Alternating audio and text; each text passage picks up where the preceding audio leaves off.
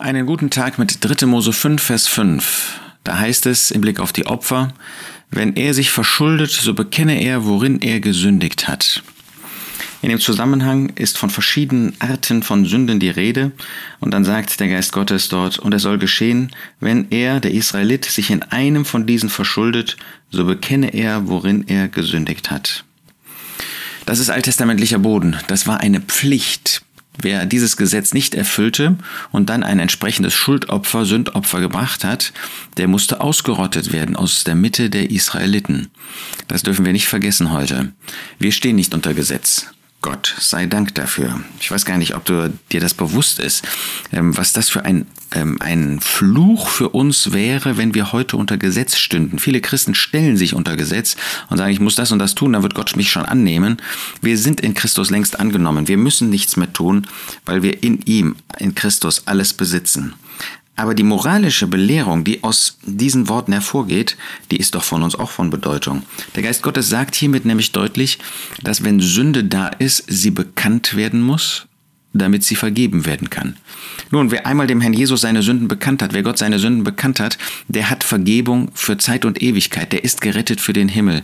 Das ist ein großartiges Wunder der Gnade Gottes, dass wir nicht etwas tun müssen, dass es nicht von uns abhängt, ob wir angenommen werden, ob Gott uns in den Himmel holt, sondern allein von dem Werk des Herrn Jesus, das wir im Glauben annehmen. Aber was unser Glaubensleben auf der Erde betrifft, so ist es durchaus von Bedeutung, dass wir sündigen. Jakobus sagt in Jakobus 3, Vers 2, wir alle straucheln oft. Und müssen wir nicht zugeben, dass wir täglich sündigen?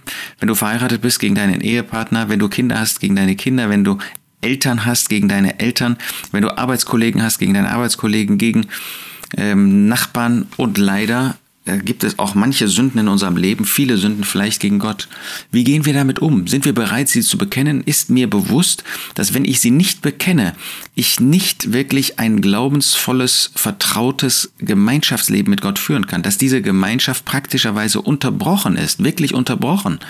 Man hat das ja verglichen mit einem dicken Seil, was ähm, unsere Sicherheit garantiert, dass wir in den Himmel kommen. Das ist mit der Bekehrung ein für alle Mal fest. Aber dann gibt es ein dünnes Seil und das ist die praktische Gemeinschaft, die ist unterbrochen. Wenn er sich verschuldet hat, so bekenne er, worin er gesündigt hat. Nur so kannst du innerlich Ruhe, inneren Frieden, nicht Frieden mit Gott, den haben wir durch die Bekehrung, sondern den Frieden Gottes in der Gemeinschaft mit ihm genießen. Warum sind wir so unruhig? Warum haben wir oft so Probleme? Warum geht es bei uns glaubensmäßig nicht weiter? Vielleicht, weil eine Sünde da ist, die wir nicht bekannt haben.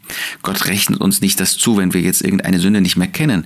Ähm, wir sollen keine Pauschalgebete führen, aber es ist schon gut zu sagen, Herr, wenn da etwas ist, ich weiß es vielleicht nicht mehr, aber ich möchte es dir bekennen, weil ich ein Leben in Übereinstimmung Übereinstimmung und Gemeinschaft mit dir führen möchte.